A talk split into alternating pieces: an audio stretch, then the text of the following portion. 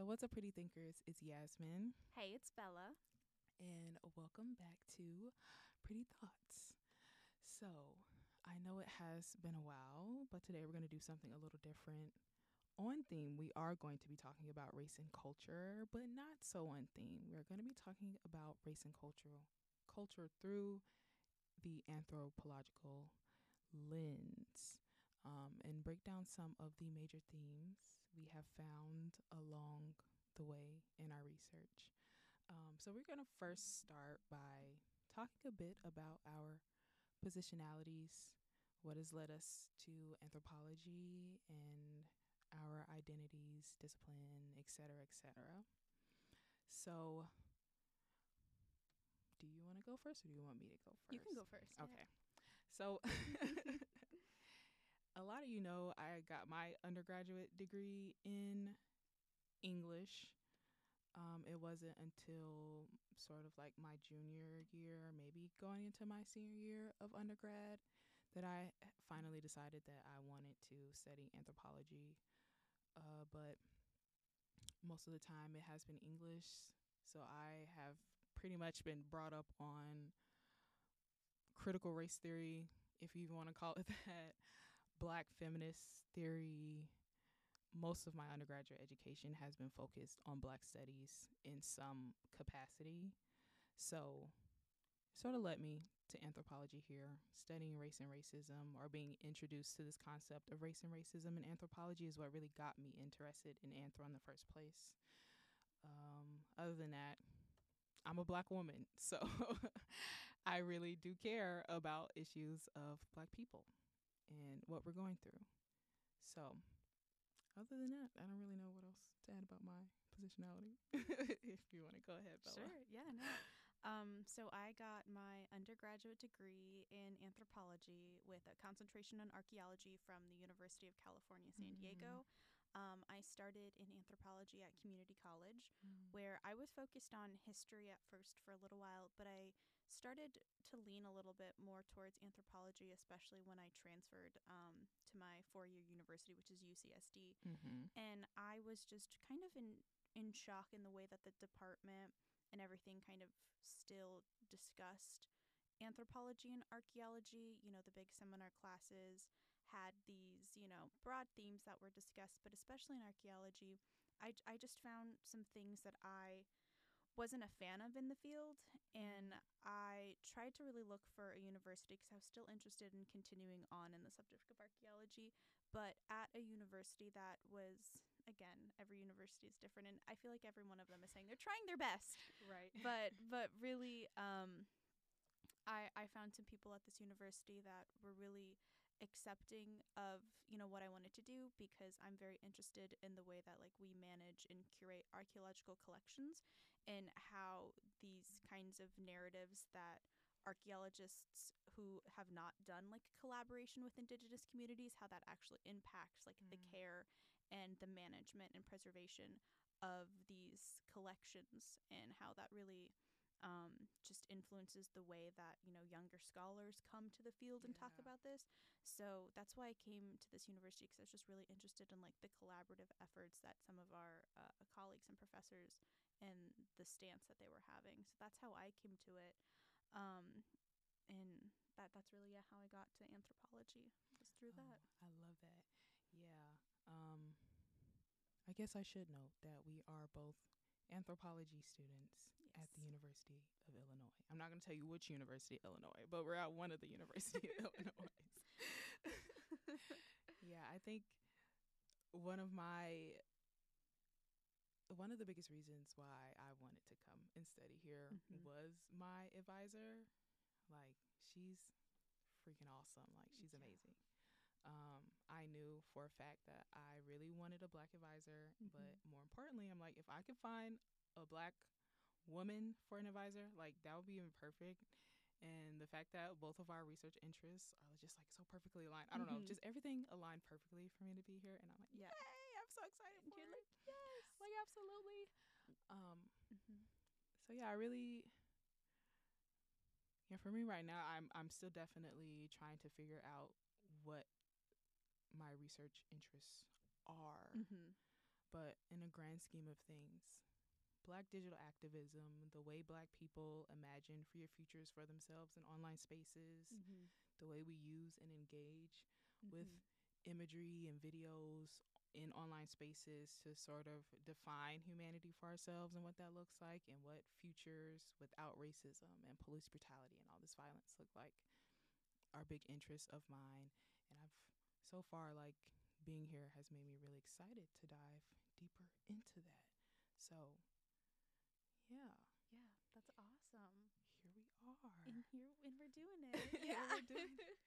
We're doing it.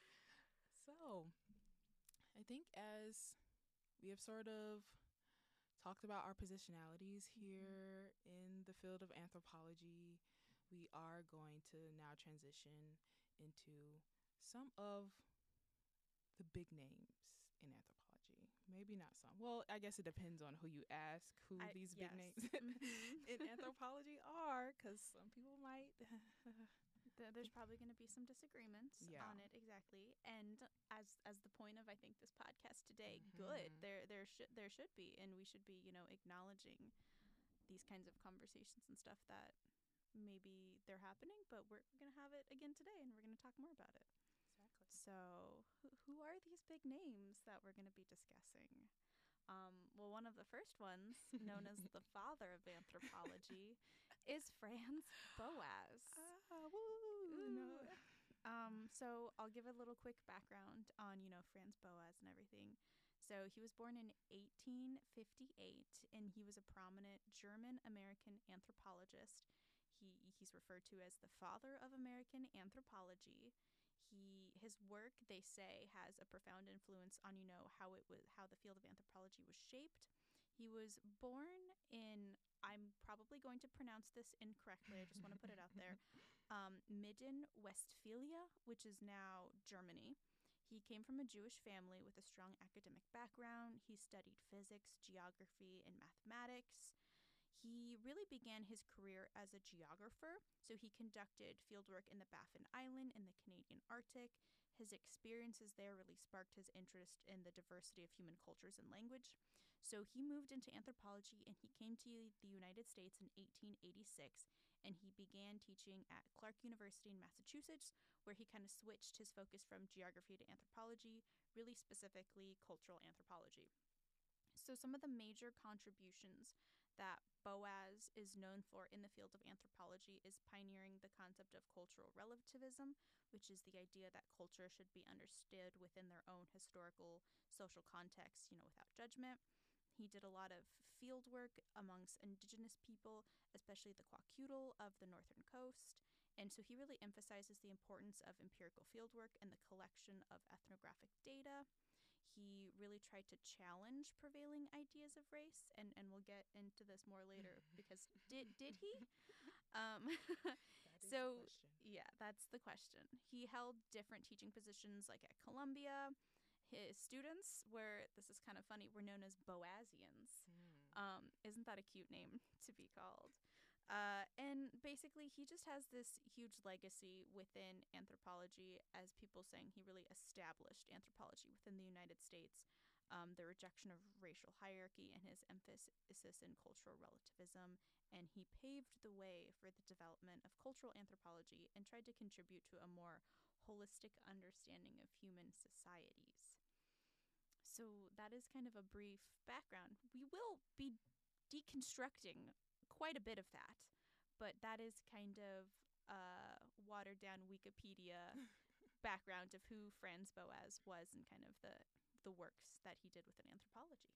Right. So next we are going to talk about Hurston, um, and then we'll travel back around to Du Bois. So Zora Neale Hurston is a writer, or was a writer, folklorist, and anthropologist. Hurston was born on January seventh, eighteen ninety-one, in Natsolga, I'm also butchering names, Alabama. um, however, her family moved to Eatonville, Florida, while she was still very young. Eatonville is a small town near Orlando, Florida, um, and it was the United States' first incorporated Black township, and which was established in eighteen eighty-seven, which was very interesting for me to find out. I was like, oh, wow, I didn't know that. Yeah, I didn't know that either. I know, like, Florida actually has some decent history. Wow, we love it. Uh, but after the passing of her mother in nineteen oh four, Hurston, Hurston worked a series of routine jobs and struggled to finish school. She eventually found herself in Baltimore in nineteen seventeen, and she was twenty-six years old when she actually decided to finish high school because she hadn't at the time. She ended up having to claim that she was sixteen and was born in nineteen oh one to get free public schooling, and she continued to present herself as ten years younger long after this. So, and I remember hearing this, Damn. So for like the longest time, people didn't really know how old Zora Neale Hurston actually was, because she would just say that she was ten years younger yeah. than what she was, which is so funny.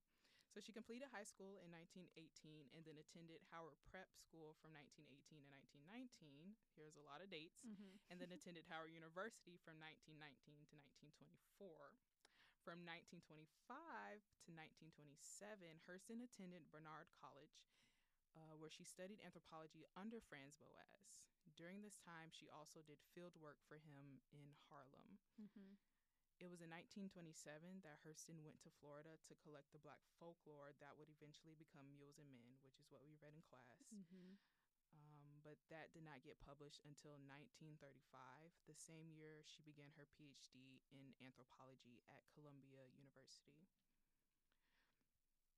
Throughout all of this, though, Zora is consistently writing and publishing plays, essays, novels, all of the above.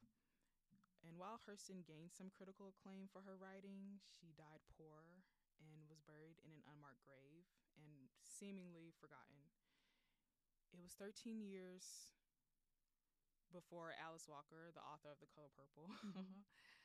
discovered and marked Hurston's grave and essentially revitalized Zora Neale Hurston's work and really gave Hurston the respect that she so well deserves. Yeah. Um, and something else that I found interesting, apparently Zora knew that she would die poor, so she wrote to Du Bois mm-hmm. to try and get him to like help build a cemetery for Black people to be remembered and taken care of after their deaths, despite like how well they were known, right?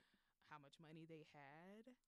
And Du Bois like rejected the idea. So I was like, oh wow, oh, right? Oh wow, I did not know that. Didn't know th- oh my gosh. So that was really interesting. Wow. Let's see. And then we are gonna move on to W E B Du Bois. So to find the background, as I suddenly lost it, here it is. Um, he was a writer, a teacher, an activist, and a sociologist. He was born in Great Barrington, Massachusetts on February twenty-third, eighteen sixty-eight. Um, he was the first in his extended family to go to high school, and he began writing articles for papers as early as eighteen eighty-three. He first attended Fisk University in Nashville, Tennessee, and after he graduated, he attended Harvard University in eighteen eighty-eight. Um, however, he began working towards his P H D while at the University of Berlin in eighteen ninety-two, but his funding ran out before he could even earn his degree. Mm-hmm. Um, and he eventually received one from Harvard, becoming the first African American to do so. And to extend on some of his beliefs, Du Bois felt that Black Americans should embrace their African heritage while they worked and lived in the United States. His position challenged Black scholars like Booker T. Washington, who believed that Black folks in the South should compromise their basic in exchange for education and legal justice. He also opposed the ideas that Black Americans should integrate within white society. And his idea was made, po- or this idea was made popular by abolish- abolitionist Frederick Douglass, and he was, and Du Bois was also very active in the Pan-Africanism movement, which was essentially advocates for the political union of all of the indigenous inhabitants of Africa. Yeah, so mm. something that, and maybe one day this could be a podcast episode, but if you don't know the beef, and I don't even want to call it the beef, the but beef? If you don't know the beef that Du Bois and Booker T. Washington, Washington. Mm-hmm. had between each other, I Ugh, I please just like go Google it. One of the greatest beefs in history. I love it. I love it. I love it. That's Amazing. There, there, there's some beef. And actually, we will probably talk about another writer at the time who Ooh. wasn't necessarily, was trying to play the middle ground between actually Du Bois and Washington. So yeah, we'll, we'll get into that actually right now. So, um, something that, you know, we've been talking about for a while now is who was writing these kinds of papers, articles, having these conversations during this time period, you know, back in the late eighteen hundreds, you know, early, you know, twentieth century, like who who's having these kinds of conversations, and why are, you know, some people able to, I don't want to say like transcend through time, but mm. kind of in a way like how, how Boas is still in conversation today, Du Bois is, but how there are some authors who were also writing similar topics, having similar conversations, who, who just haven't been able to necessarily within like the larger grand scale of anthropology mm-hmm.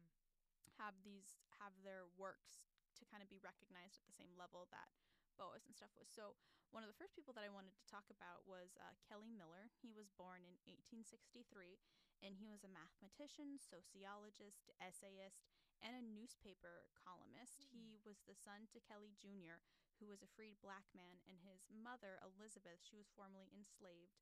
And he was a pioneering figure in academia, and he advocated for higher education for African Americans, and he really did a lot of stuff within, you know, mathematics and sociology. He faced a lot of racial prejudice, and he was the first African American to attend Johns Hopkins University, and this is where he studied mathematics. Uh, he later taught at Howard University, and he became the first African American to attend the Mathematics Association in America. And kind of moving like beyond what he just did in mathematics, he was also known for his work in, you know, sociology. So he focused a lot on issues related to race, education, and social mm-hmm. inequality. And so he actually would use his platform as a newspaper columnist to address civil rights and social justice causes. And he really emphasized the importance of education and equal opportunities for African Americans. Mm-hmm. And so this is kind of where he holds this unique position in like the race culture debate. Yeah. Because it's like he didn't strictly align himself with like viewpoints like, you know, Du Bois, who advocated for immediate civil rights and social equality, but he also didn't entirely support like Washington's approach for, you know, gradual possession through vocational ad- education and, you know, economic self-reliance. Mm-hmm. So instead he kind of sought this middle ground. So he acknowledged the importance of education and self-improvement that was advocated by Washington, but he then recognized the significance of the intellectual advancements, you know, and social equality, which was championed by Du Bois. So his stance really centered on the belief of this, you know, comprehensive education mm. system. He emphasized the needs for African Americans to be equipped with both practical skills and intellectual knowledge, and, you know, to be able to achieve success and equal opportunities, you know, within society. And so there's another person who's also kind of having similar conversations at mm-hmm. the same time, and that was Robert E. Park. So kind of kind of talk about Robert Ezra Park. So he was an American urban sociologist, and he was, again, I feel like everyone that we're talking about has like the title like the most influential, you know, right. Right, like with Boas, the father, so influ- and I just find that kind of funny at the time. So he was a pioneer, as they say, in, you know, the field of sociology, and he was really active in, you know, the discipline rooted in study of human behavior. So he made significant contributions to the study of urban communities, race relations, and all of this was developed on like empirically grounded research observations. Uh, so he did a lot of participation in the field of criminology, which is kind of interesting. So from mm-hmm. nineteen oh five to nineteen fourteen, he worked with Booker T. Washington at Tuskegee and Un- Tuskegee Institute, and then he taught at the University of Chicago from nineteen fourteen mm-hmm. to nineteen thirty-three, where he played a lead role in developing the Chicago School for Sociology. So he came out of Chicago, what they called, or what this article referred to it as, mainstream Midwest society. Oh, wow. Um, right? And so this is kind of where this conversation, at least when I was reading about this insider versus like outsider debate, when we were talking about how, you know, Boas has been able to maybe like transcend mm-hmm. through time and space, talking about, you know, Boas hailing from Germany, being of Jewish descent, he held an outsider view of, like, this mainstream American ideology. Right. Right. So, um, which is interesting to kind of, like, put, like, Robert E. Park and Boas, they're saying kind of similar things, but mm-hmm. just, like, talking how it didn't necessarily, or at least in Park's view, like, how it didn't make it further out of this Midwest, you know, mainstream Chicago kind of theory and discussion, where mm-hmm. you have Boas who is able to kind of potentially use his status as I am I'm an immigrant in this country, I have faced right. my own prejudices, and I I'm potentially curious if that really is a reason how he was able to, you know, push and have these conversations on, like, a broader scale, and why people are still conversing today, because I had never heard of, like, Robert E. Park before this right. or Kelly Miller in in these kinds of debates and these conversations, you know. Mm. So it's kind of like how how is their positionality, you know, affecting the way that we have continued to consume and talk about these conversations that were happening in the past, and, and how are we bringing it to today? Because even, like, Hurston, you know, mm-hmm. and like like talking about how she wasn't necessarily, like, hailed during her time as right. this amazing writer that she is today. Right.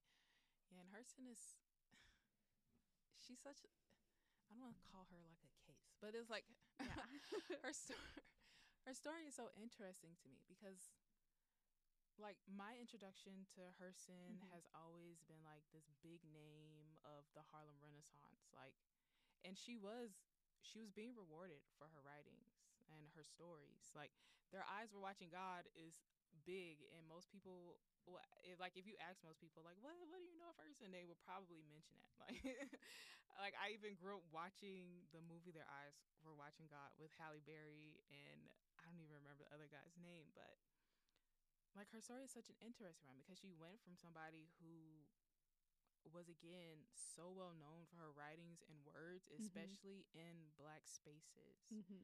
to then sort of see her try to, uh, again, like, the word transcend is coming to mind, right? But, like, bring like bring some of her writing skills to anthropology, yeah, and how disregarded she was. Like, people were like, absolutely not, girl, don't do not write the way that you want to write, don't tell the stories that you want to tell in a way, like, this is not how we do ethnography, this is not how we do anthropological research mm-hmm. at all. So it was really it was frustrating, like, especially when we read Mules of Men, because it was what the foreword yeah that Boas had wrote, and mm-hmm. in it he's, like, praising Hurston as, like, oh yeah, her her writing just really gave us this inside scoop, basically, of these Black people and Black folklore. It's like, but sir, weren't you just talking trash about her and her writing? It's it's kind of scary. It maybe not scary, but no, I, I get what yeah, you yeah, like, I don't know. It was really frustrating. Like, like that, that was one of his students, and to, like, right. have someone, you know, come after. Yeah, it's just kind of disheartening in, like, the field that that was something that was occurring.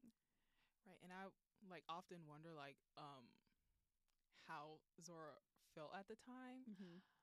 But then when I really think about her ideologies and who she was as a person, like, and we will probably even discuss this a little more later, that. And, like, what, what do we lose when we are trying to, like, really follow our passions here? Like, she is a prime example of this. Like, she did not care what people thought about her yeah. or her writing styles. Like, she was very open about that. She's mm-hmm. like, I'm going against the grain. I'm going to tell the stories I want to tell right. and how I want to tell them. And y'all can either, li- either like that or not. Like, it does not matter to me. I'm going to do what I want to do. And, like, I'm sure most Black anthropologists will tell you today that, like, Zora Neale Hurston is the reason that a lot of us are here and even considered anthropology a possibility. I know I did. I was very inspired by her work and being reintroduced to her as mm-hmm. an anthropologist in a course I took about slave narratives of all places. Like, I was like, wow, maybe. And I was just, like, getting introduced to anthropology at that time. Like, wow.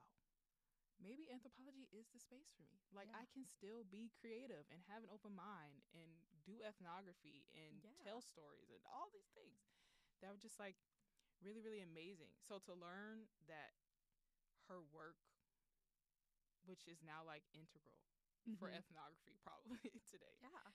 to learn that at one point it was not that. But then to also learn, and again, we'll, it's like, we'll get into this I later, know, we'll, we'll get into later it. on, but like to then learn that it really wasn't even, it wasn't an anthropologist. Right.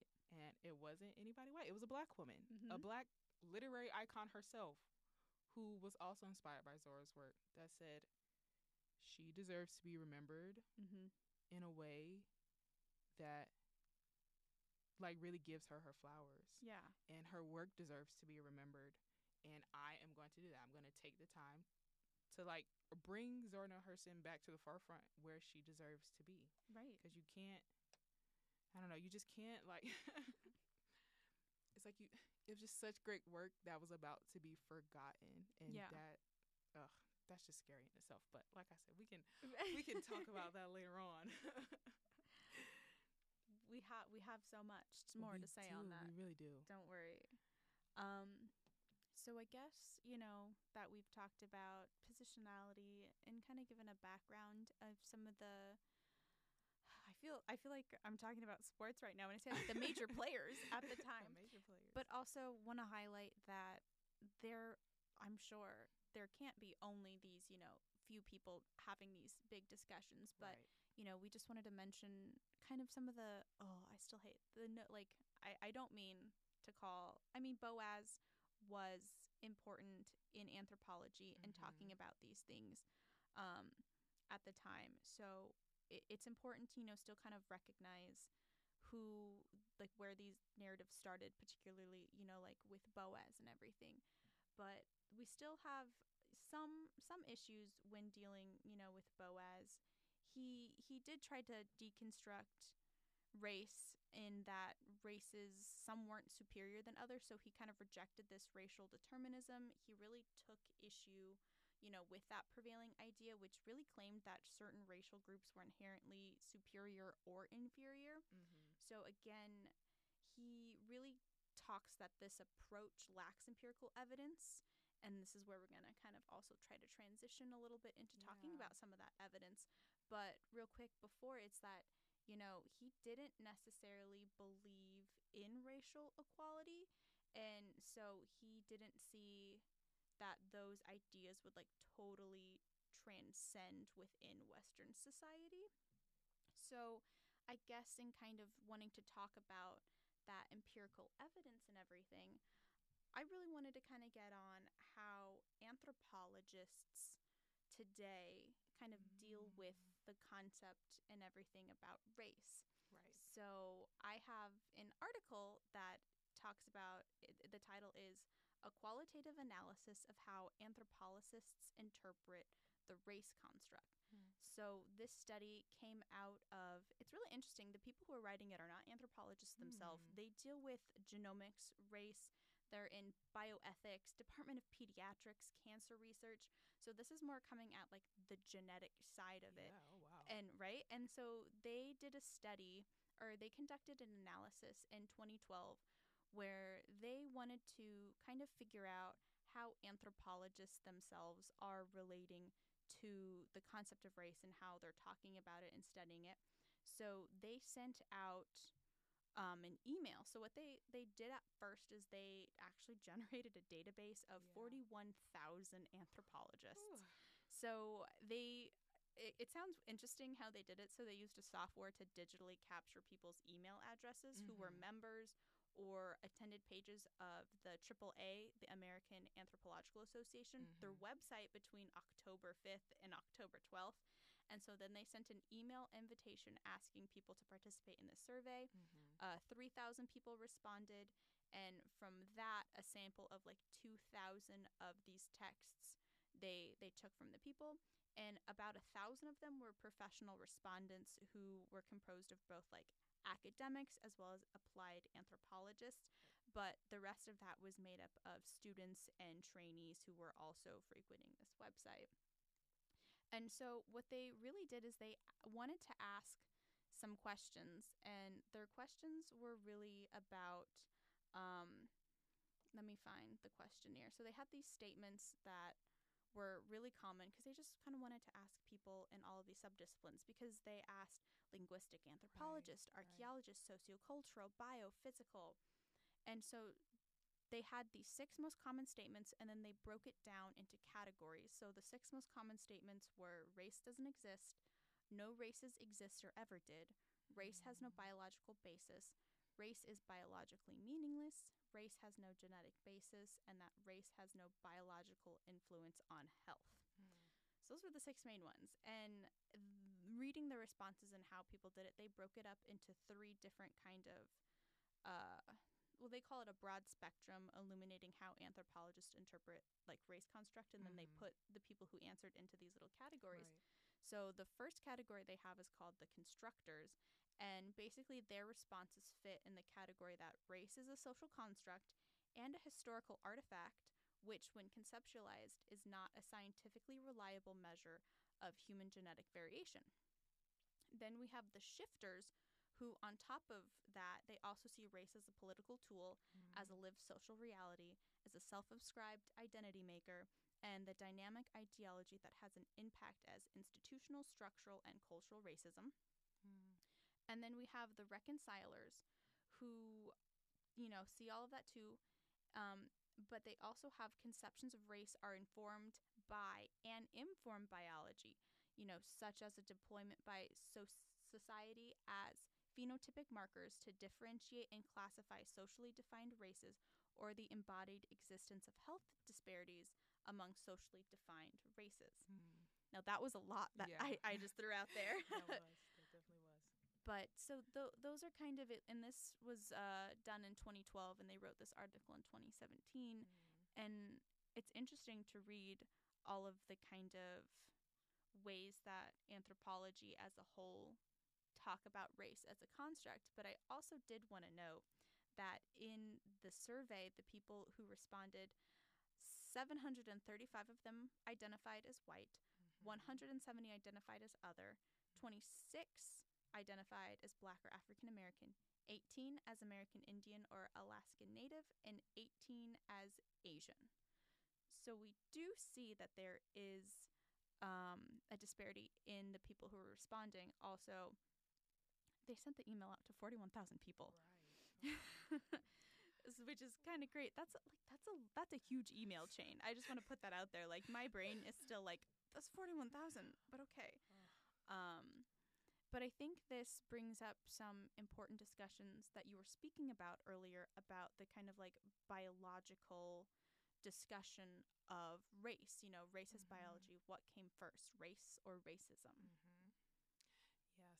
Yeah, so I'm thinking a way back to mm-hmm. my first introduction to race and racism in anthropology. And I won't say that was like a big, well, kind of a big question, like what came first, race or racism. I feel like Ibram X. Kendi even talks about this in his book, um, How to Be an Anti-Racist. Ugh. But yeah, that's that's a big questioner. Like, is it? People will automatically assume that because race has is so prevalent in America, especially, like, we were like, yeah, race came first and then racism second. But honestly, no. Like most things, race is a social construct.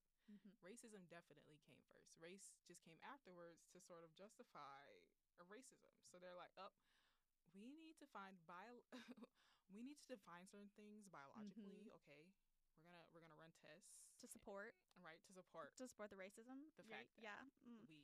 we want to colonize and we want to uh, enslave folks, like. We, that's what we're doing. That, that's what we're doing. We're going to find reasons to discriminate against these people. And it's a wild concept to think about. Like, re- it, it really is. is. Like, oh. I, oh.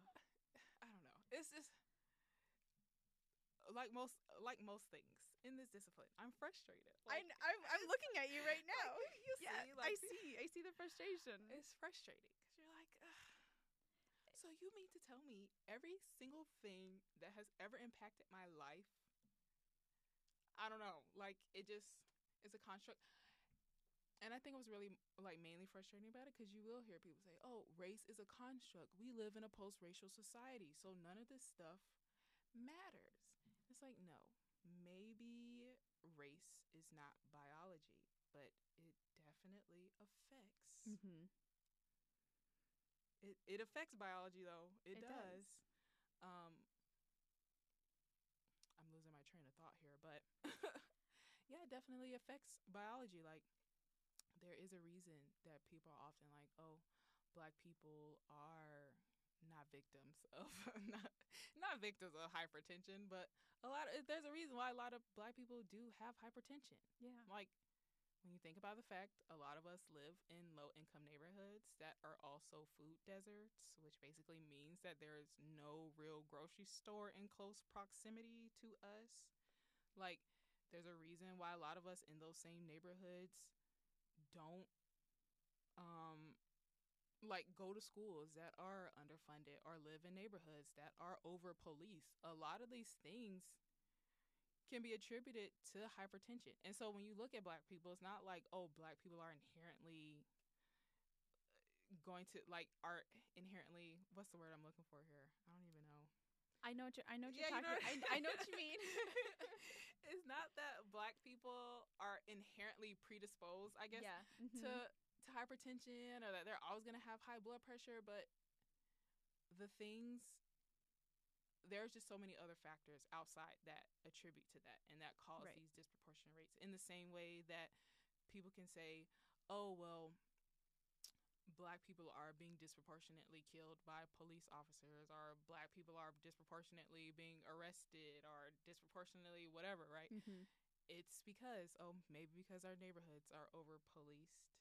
Um, maybe because, again, our schools do not have the funding to give students the proper education or give them access to tutors mm-hmm.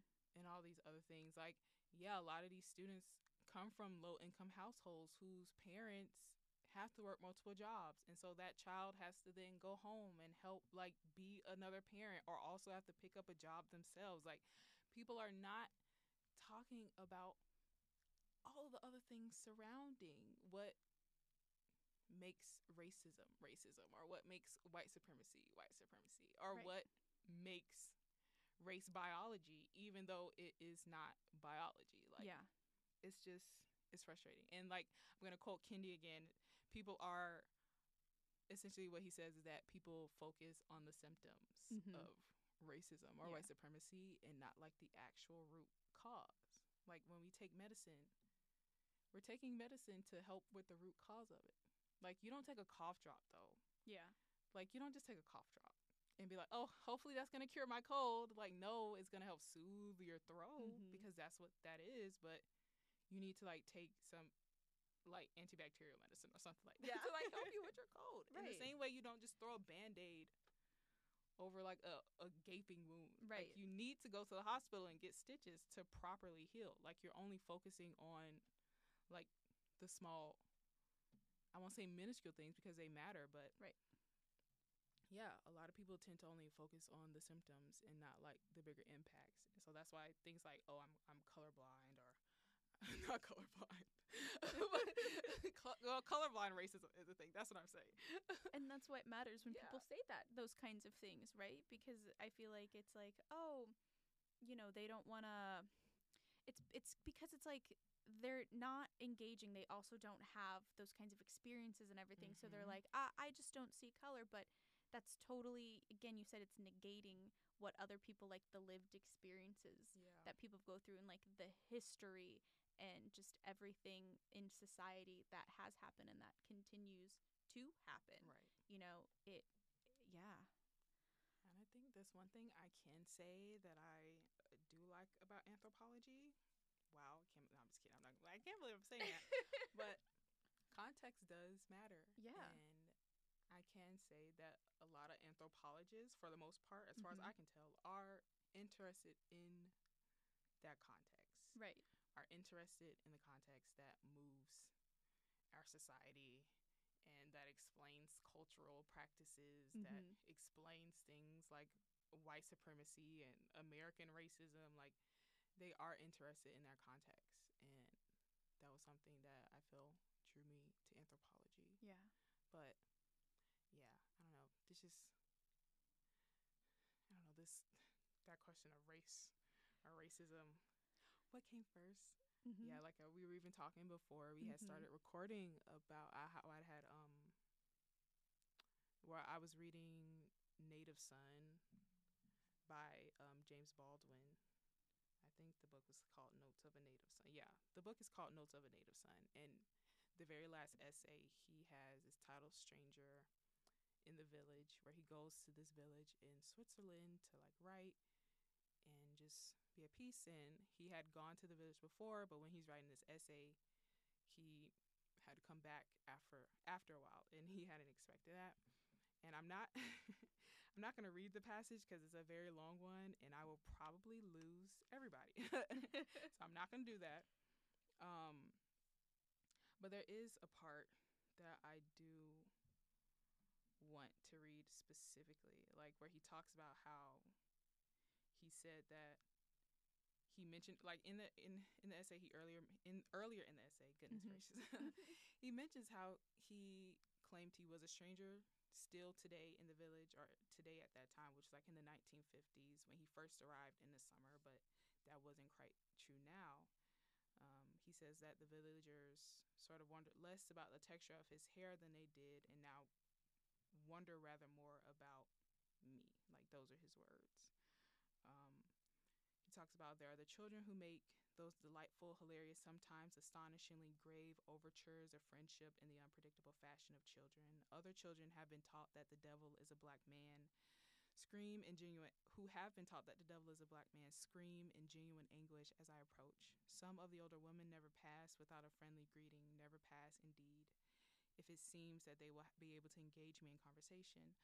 Other women look down or look away, or rather contemptuously smirk. Some of the men drink with me and suggest that I learn how to ski partly, I gather, because they cannot imagine what I would look like on skis, and want to know if I am married and ask questions about my métier.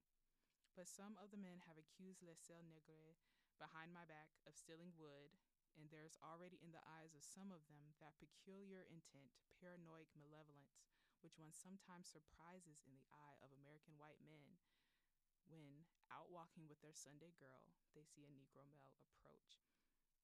And then right after that, he says, there is a dreadful abyss between the streets of this village and the streets of the city in which I was born, between the children who shout nigger today and those who shout nigger yesterday. The abyss is experience, the American experience. The syllable hurled behind me today expresses above all wonder. I am a stranger here, but I am not a stranger in America. And the same syllable riding on the American air expresses the war my presence has occasioned in the American soul. Um, I don't, it's like, what do you say after? Yeah. Like, it's like, what do you say after that? Um, This this passage just stood out to me because I'm reading this for another assignment, but mm-hmm.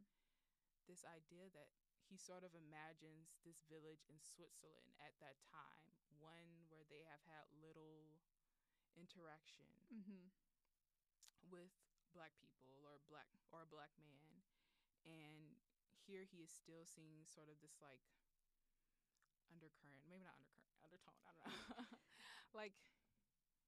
He's still getting this sense of racism, right? Like very innocent in some ways and not fully realized, but people do acknowledge him as different. And some people are in fact treating him differently. Mm-hmm. He talks about the way, like somewhere earlier in the passage or in, in the essay, he talks about the way people will just stop to touch his hand to see if his blackness will rub off, or people will stop to touch his hair.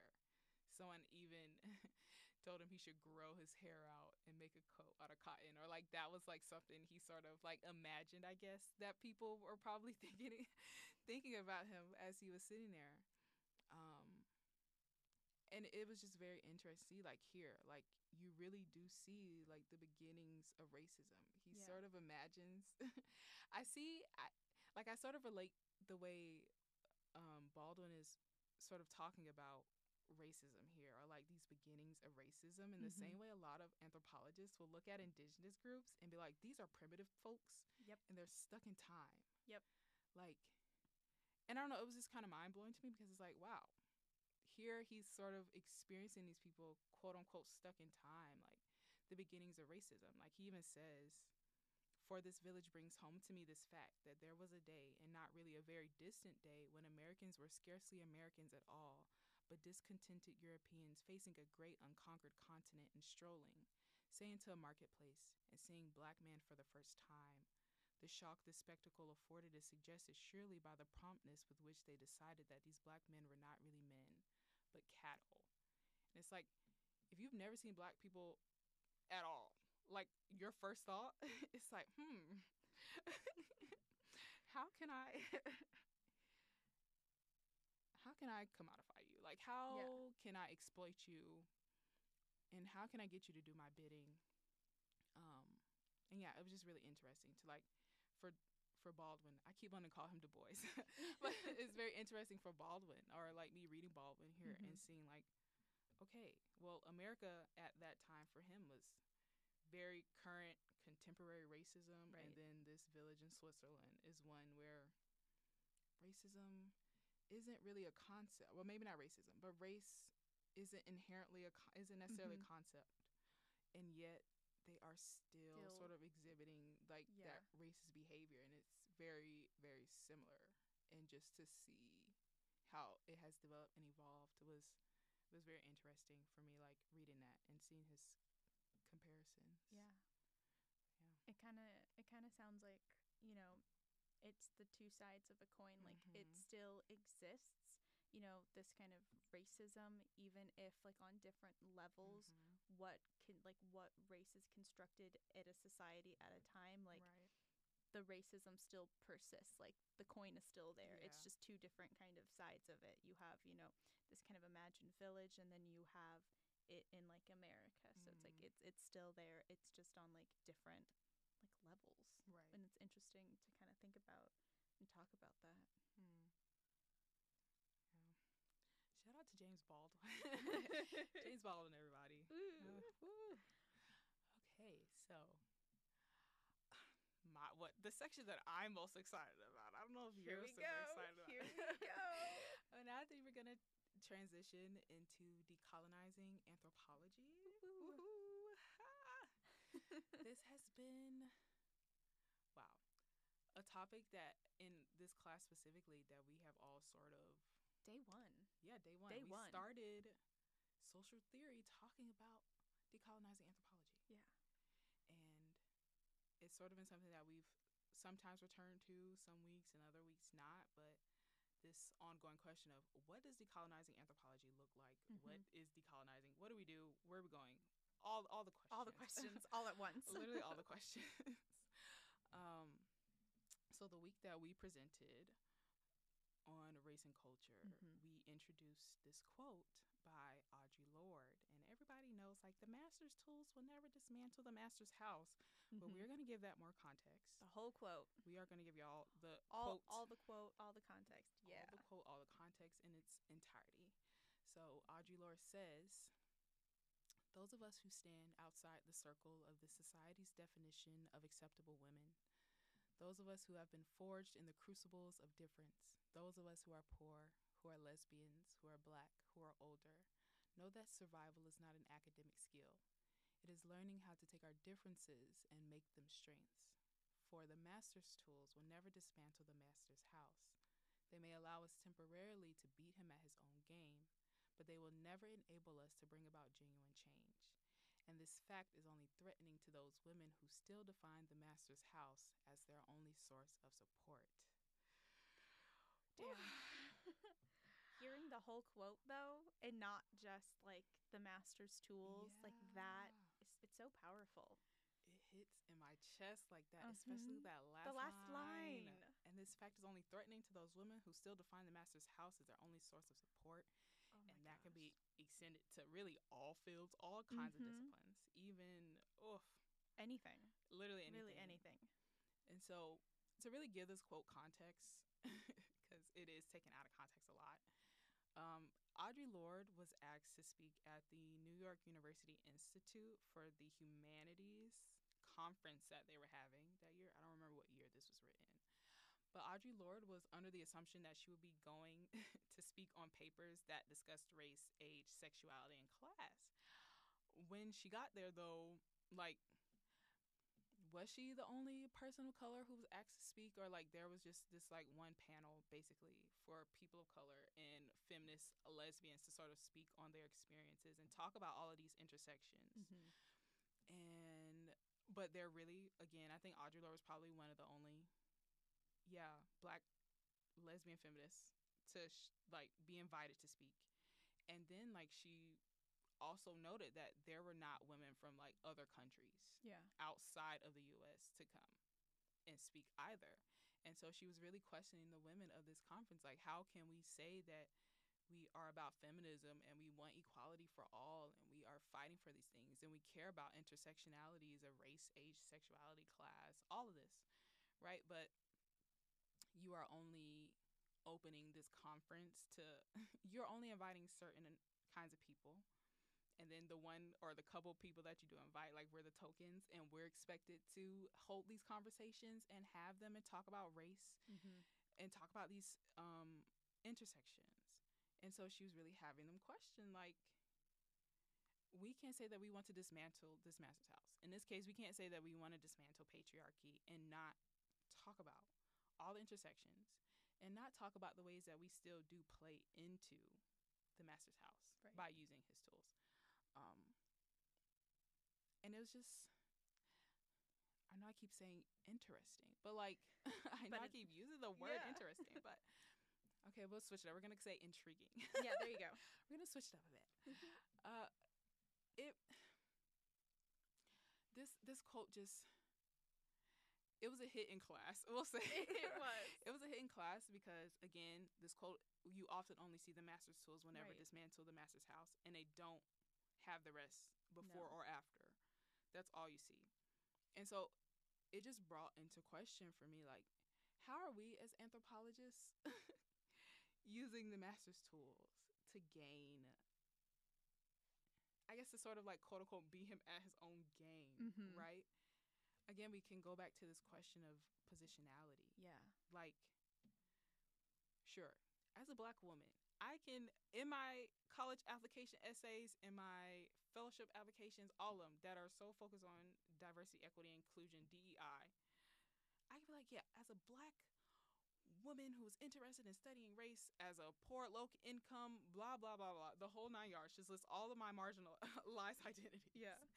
I can say all that and use that, okay, mm-hmm. as an opportunity to, like, work my way up with this thought and idea in mind, like, yeah, I'm here, I'm carving my way out or trying to make a seat at the table mm-hmm. so that I can then make way for other people. But, and I, I didn't really, I don't know, it's something I struggle with because, like, okay, I'm doing all this, right? I'm right. here now. I'm really interested in Black liberation movements. And again, in the way people have used these moments in time, these mm-hmm. viral instances of anti-Blackness. And I'm like, I'm here to talk about Black joy. I'm here to talk about how these videos and pictures harm people, how they're being used. And I want to give voice to Black people. But I'm still doing all of that with, like, in, like, within the context of our discipline, as we sort of discussed, like, I'm still sort of boxed in. Like, right. I can count on my fingers and toes how many times I've been, like, during interviews when I was first, like, looking at grad schools, how often I heard people saying, yeah, your research topic is really important right now. Like, it's it's basically a hit. Like, everybody wants to, everybody's looking, especially you as a Black woman. Like, I heard that so many times. And it was, it's like, on one hand, I'm saying, oh, well, that's great. Sure, like, I get to be in a space. But yeah. when you really sit to think about it, it's like, okay, well, what happens when I'm not, when right. this topic isn't popular anymore, or it's not important anymore, mm-hmm. or people don't deem it important? Where am I now? Right. Like, sure, I've used the master's tools. I've worked my way up. I've, quote unquote, picked myself up by my bootstraps to temporarily beat him at his own game by getting mm-hmm. myself in these spaces that I probably wouldn't originally be in. But, like, is that really bringing the change that I'm seeking to bring if other people are still going to be forced to climb up that same ladder, same mm-hmm. no matter like how much of a path I have carved out for other people? Like, the path is still hard. The road is still long and winding. It's still not going to be like a straight up ladder for yeah. other people who eventually come behind me. So uh, it's like, yeah, it's, it just has, it, it's made me think a lot, because, sorry for going on a tangent here. Sorry for going on a tangent, because I could talk about this all day. But, it's an important tangent. Yeah. It's relevant. Yeah, I like I could talk about this all day, because like even in class, like we were sitting there talking about um like, what does decolonized anthropology look like? Like, do, is it just making more space mm-hmm. to sort of amplify voices of the voices of people who are from other countries, who, because anthropology is a very, we say Western like discipline, but it's mm-hmm. very American. Very, very much so. It's a very American discipline, and so it's American centered. Mm-hmm. Um, and then of course, like, the rest of the West sort of finds its way there, but it's like, okay, well, do we call in people? Do we amplify the voices of people from other countries? Are we just amplifying people from other races mm-hmm. or marginalized genders and sexualities, disabilities? Right. Um, or is this like, are we completely tearing down anthropology, like, altogether? Are we trying to rebuild anthropology? Mm-hmm. And like, what what what does that look like? And that was a, a big question. Yeah. that we had in yeah. class. I don't know. No, exactly. Because I think when when we want to talk about, you know, tearing down anthropology or, or starting anew, mm-hmm. the conversations that we're having right now, like race and culture and anthropology, right. and we're citing these people, like we're citing Boas, okay? Because mm-hmm, mm-hmm. that's something that was brought up in the syllabus, father of anthropology, mm-hmm. you know. So if we're talking about dismantling anthropology as a practice, does that mean that we don't talk about Boas anymore? Mm. Do we not talk about, um, or do we not cite him? I think something that's really interesting is, like, in talking about these kinds of, like, dismantling is also, like, citational practices. Yeah. Like, if we go and look through our works and stuff, how many people uh, are we gonna have to take out to, you know, have these conversations? But, like, in the other turn, it's like we can flip it, and we don't necessarily always have to, like, talk about Boas. Like, we can transition to talk about also these other people who are right. having similar conversations. Right. Maybe their narratives just never got as large mm-hmm. as, like, let's say Boas did. But um, it's like we can, you know, have these kinds of opportunities, but at the same time, you know, it's it's a very hard question. You know, there's like there's no answer to it, and we just we just keep having kind of like the same conversation like right. over again, but it's still doing something. Like mm-hmm. we're still trying to, I feel like, as actively as we can within this master's house, like within the institution right. that we're in, um, do this. But then that also, I think, brings up an important topic of what happens when we truly go against the canon, against the grain, mm-hmm. and against the institution that, right. you know, we're in. You know, like, what what kind of things can we talk about, like, happens, you know? Yeah, right. Yeah, yeah. I think even along with that question, too, like, because... like, in talking about race and culture and, like, who's doing, like, the decolonizing mm-hmm. work anyway, right? Like, it's usually people of color. It's usually the people who are on the margins mm-hmm. trying to amplify the voices of those who are on the margins with them. And you've you've seen that. You've seen that mm-hmm. here with the decolonizing generation, with yep. just decolonizing work in any in any capacity, right? It's usually people of color who are leading these movements, and it should not solely no. be them, right? right? And so when we get into these questions about, like, what's canon and who we should cite, where we should start mm-hmm. even, like, and I say this with so much love and respect, especially in academic spaces. It yeah. really upsets me when people are like, okay, well, where where do we start? What do we do? Mm-hmm. Who do we reach out to? And it's like, well, maybe if you picked up a book, like picked up a book, opened it, read it. Not a Facebook article. Right. Not a Facebook article. Uh, because, it, like, especially in these academic spaces, because it's, it are people we are talking to who have the resources. Mm-hmm. They are they have access to all the journals. Been they doing the work go too. to all the conferences. Mm-hmm. Like, they some of these people are literally in their departments. Yeah. And you're still asking what we should be doing. Where do we start?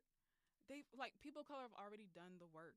Mm-hmm. And it's because we have sort of been forced, like people on the margins have sort of been forced to think outside of that box. Yeah.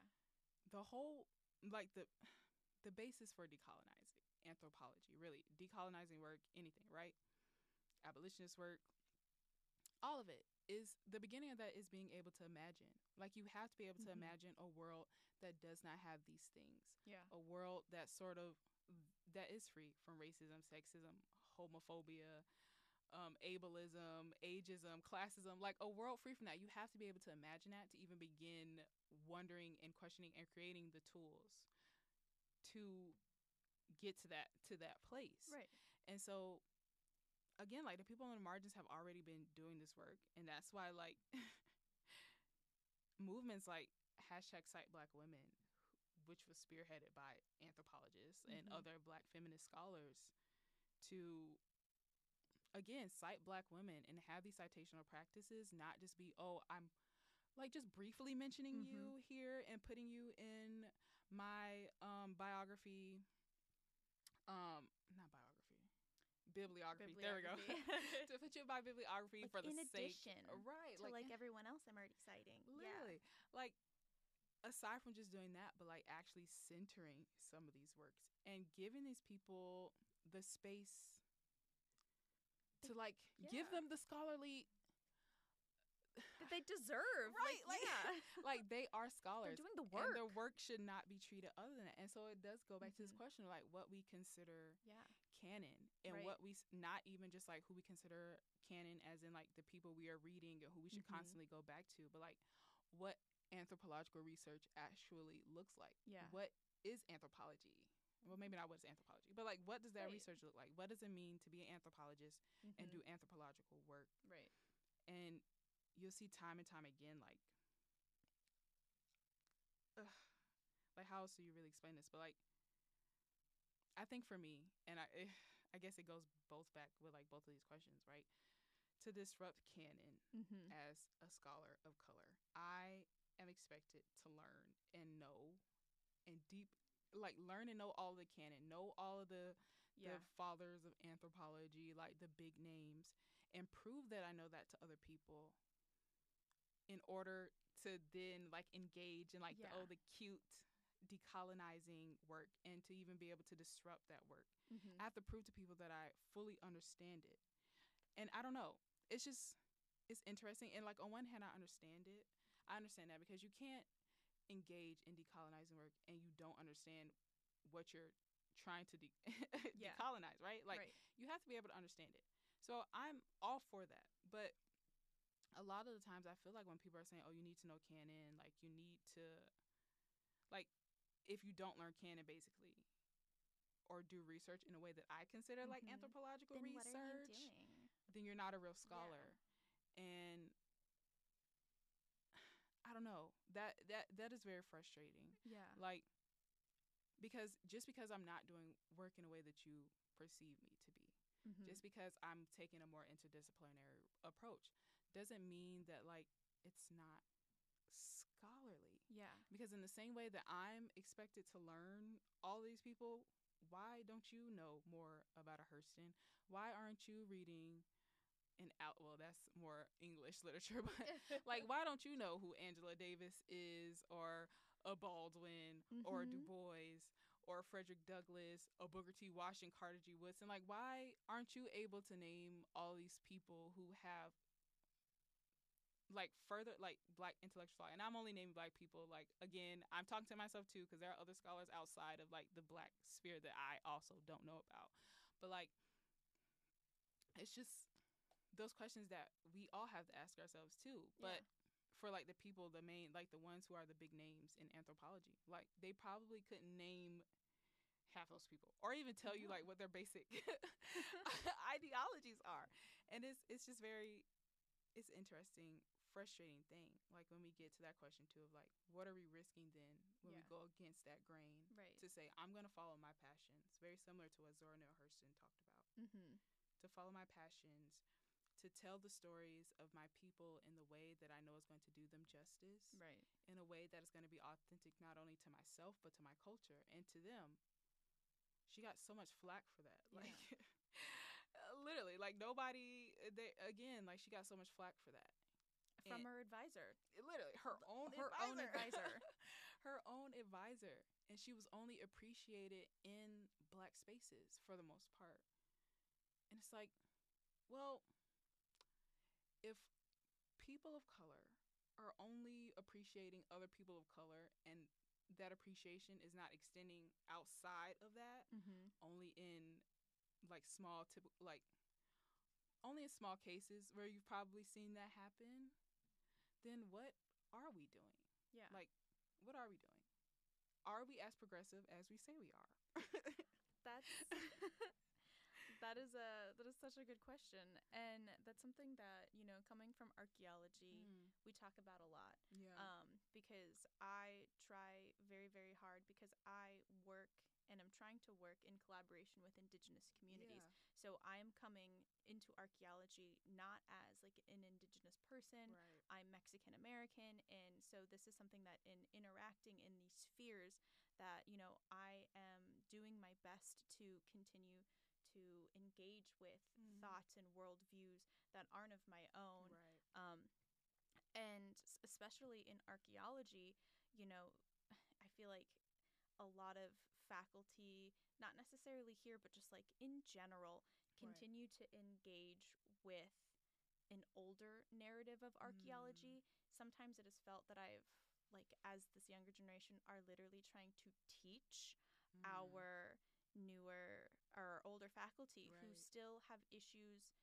and have said that they don't understand pronoun, you know, so in these yeah. kinds of conversations. Oof. Um, so I feel like sometimes it, it gets very hard, but in talking with other um, people, I think one of the main things that has come up with is this idea, especially of like reciprocity mm. and in trying to, when we're like engaging with and trying to talk about, you know, decolonial work and, you know, methodologies and trying to put it in, like Sonia Adelaide has right. a really amazing book and talks about uh, the way in which you can approach a kind of like decolonial methodology specifically within, you know, archaeology. Mm-hmm. And a lot of it has to do with like reciprocity and giving back, um, not just being an extractive researcher, right. and but And that has, like, sat down with, like, me and my cohort and everyone to actually talk about, well, what does reciprocity, like, look like? Like, mm. we've talked about it, you know.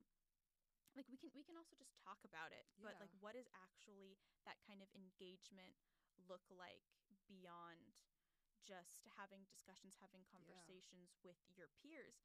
And I think something that kind of brings us back to that, you know, master's tools, it's like we're still in the master's house, and mm-hmm. something that I think I have sometimes a lot of, you know, issues with within the discipline is we're graduate students, and yeah. sometimes this is like, I mean, even as like a yeah. professor, like, you know, it is difficult, but as a grad student who is trying to like adhere to the rules and regulations of mm-hmm. what this department wants.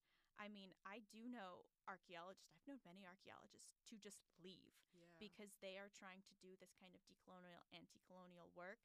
And basically their department says, you wrote this dissertation or you're almost finished. No, we don't accept that wow. as your final project. Wow. Um, and so I've known people to leave in those kinds of instances. Mm-hmm. And I mean, they're moving on. They've done. They're doing bigger and better yeah, things now, right. which, you know, snaps for them. Period. But it's it's you know, kind of talking about this going against the grain. Is is that the reality in some instances that we're fighting to make these kinds of change, and the institutions to like, let me stop you right there, bud. Um, that no. Right. Right. Um, but it's, you know, and we saw that kind of thing with Hurston mm-hmm. and everything, and so I think.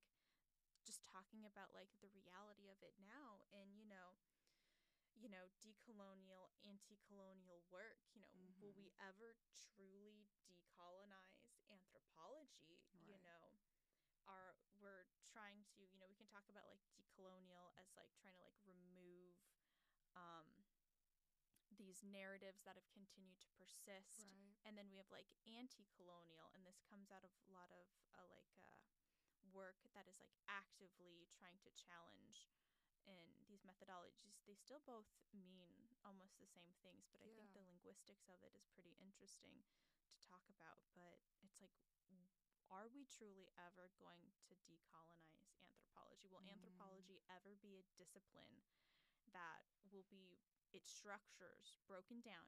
Because let's be honest, the discipline of anthropology was built on God, just, just colonialism, yep. imperialism. It is built yeah. literally on studying the other. Yeah. It is people yeah. saying, I found someone else in this world who mm. looks different from me, who does things mm. different than me. I'm interested in just finding more things out about that mm. from a positionality of power, yeah. you know, from, oh, look at me, I have the ability to come to people, mm. to have these conversations and to extract their knowledge, their beliefs, but then to have the audacity to not see that as knowledge, to not see that as, you know, things that are important and is just more extractive information for someone to, you know, come yeah. through and write a book right. or write a dissertation about. Right. And then they get all of the attention mm. based on someone else's intellectual property. Yeah. That that knowledge is, and that some people are like, no, just kidding, I wrote that book. That's that's mine now. Yeah. Like, that's my intellectual property. Mm. But it's not. So it's like anthropology as a discipline, I feel like, is always extractive. Mm. I, I don't think there's any other way around it. But in breaking down that structure that it was built upon, you know, what what would anthropology look like, you know, if, if it was ever fully decolonized? Like, can it be, you know? Mm. Yeah, that's woo, big questions. Ooh. That, that's something I, I often ask myself. Um, I don't really know what my, my ideology was or what my mindset was really mm-hmm. when I sort of entered anthropology.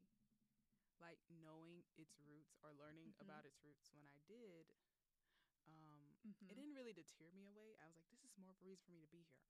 Yeah. Like, this is exactly why I need to be in this field. Um, because of who we're still talking about. Because right. of everything. Exactly. Yeah. Mm-hmm. And so it's like, I don't know, I feel like aside from this whole idea of like, okay, we need to decenter whiteness, decenter the West, decenter America, and recenter like all of these other people who mm-hmm. are on the peripheries, like our good old Faye Harrison says.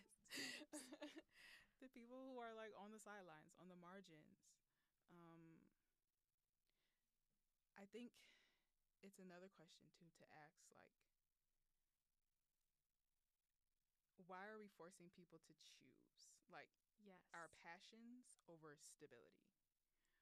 Why? Why are we doing that? Why does it have to be? Decolonizing, yeah. right. Decolonizing anthropology or decolonized anthropology, what, in my mind, wouldn't mm-hmm. ask people to choose.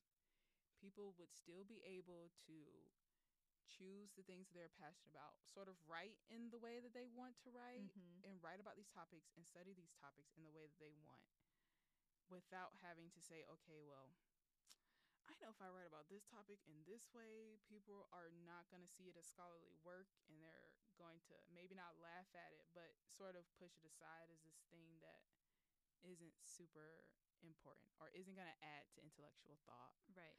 Right. As opposed to me doing this other thing where I know it's going to be amazing and people, which is still important work, but people are going to appreciate this more and mm-hmm. consider this work scholarly and more quote unquote scientific. And yeah, uh, I think that was another conversation we had, like, mm-hmm. oh, people trying to make anthropology a science, science, a hard science that is built off of hypotheses and, and hard scientific data and evidence, and that's why we're here now. It's like, it's okay, we can be soft. We, we can, can be in yeah. our soft. Anthropology can be in its soft girl era, okay? It, it, it literally. She does not have to be hard and strong mm-mm. all the time, okay? Nope, she, she, she does not. No. Anthropology can be in her soft girl era and stay there, okay? We can be a soft science. Like, that's fine. Um, and I think that's where anthropology thrives. Like, right. it's the most humanistic of the sciences, mm-hmm. but it's the most scientific of the humanities. Yeah. And let let anthropology thrive there. Let it thrive there. Let it be beautiful there. But I don't know. Like, that's my long-winded way of saying, like, I'm not sure exactly what decolonial, decolonized anthropology right. looks like, but I feel right. like that's where where we start. Like, stop mm-hmm. forcing people to sort of choose, choose. like, yeah. what it is that they need to follow. Like, uh, yeah, yeah, because I feel like I can only imagine the scholarship that would flourish if it wasn't so rigid mm-hmm. in what, like, mm-hmm. the institution's having you choose. Because the institution basically... I mean, you can't really choose. They say, yeah. you're here, this is what you have to do, yeah. which I, I understand at some point, like, the requirement, but, but no, but it's like still mm. let people write the way they want, you know, talk the way they want, have these kinds of conversations in the way that they want, because, God, I really can only imagine the kind of ideas and just knowledge that's out there that isn't being talked or written about, because there's still this pressure within academic institutions yeah. to it's publish perish, but in in that kind of yeah. way that it has to be uh, addressed and talked mm. about in a very specific way in order for it to really, you know, you know, just be authorized, I feel right. like, by and like within these yeah. kinds of spaces. Yeah. Ooh. And not them just having, oh, we have our golden children. Mm-hmm. Mm. Follow these examples. Right. If, if you want to get up here, this is how you should act. This is how you should write. Exactly. This is exactly what you should do. And then we're just going to be little products of, like, are we really going to have any originality after that in anthropology? If we're just coming on and doing the exact same thing, you know, over and over and writing in the same style, it's like yeah. individuality can flourish within yeah. this kind of approach. And again, I feel like I agree with you that I truly don't know what it looks like, but that sounds like a damn good goal, mm. you know? Agreed. I mean, like, I feel really lucky to, like, have entered anthropology in the time yeah. that I have now. Like, you have Faye Harrison's, you have the Kristen Smiths, mm-hmm. the Crystal Spalls. Oh, that's my advisor, y'all, if y'all don't know.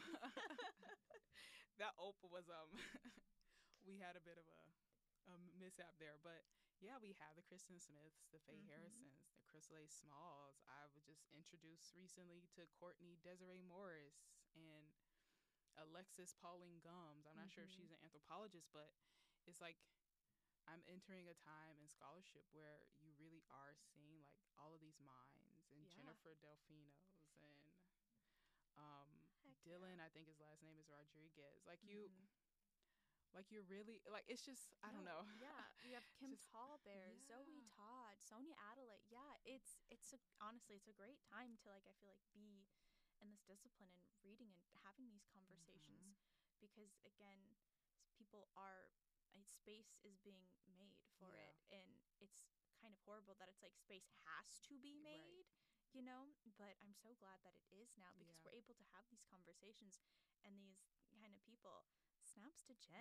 Yeah, exactly. I'm babysitting her dog right now.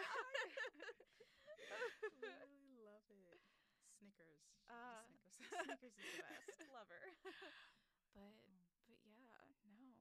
I mean, I'm so glad that we get to have, like, these kinds of yeah, conversations exactly. and that we're even allowed, like, this the opportunity to do mm-hmm. this, you know, to have this conversation, because I feel like some institutions, some, you know, write a paper, right. you know, talk about it through your lens and only, and we're able to, like, have this collaborative, like, we're mm-hmm. able to bring, you know, an archaeological background yeah, and from, exactly. like, in English, like, a right. literature to anthropology, sociocultural, and to be able to sit down and, like, talk about it. Right.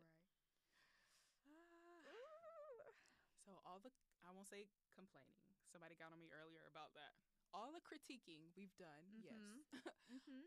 all the critiquing we've done of anthropology to sort of come to this conclusion that, yes, anthropology has a long way to go, but we have also come a long way we've from come our a long roots way. Mm-hmm. and spaces being made, because we wouldn't be having these conversations if no. not, and being able to acknowledge that and still say, yep, we're making progress, but we still have a long way to go. And I think that's what gives me hope. Yeah. That one day, if either of us decide that we're going to be professors and stay in academia and really, like, be like re- reintroducing ourselves and like our mm-hmm. like the ontologies that we've sort of come from and are building right. upon the conversations that I've already been having, being able to then re- like introduce that to like future baby anthropologists. Yeah. Even though, well, I consider myself still a baby anthropologist. I, I know. I was going to say, what do you mean? Still a baby. Still a baby.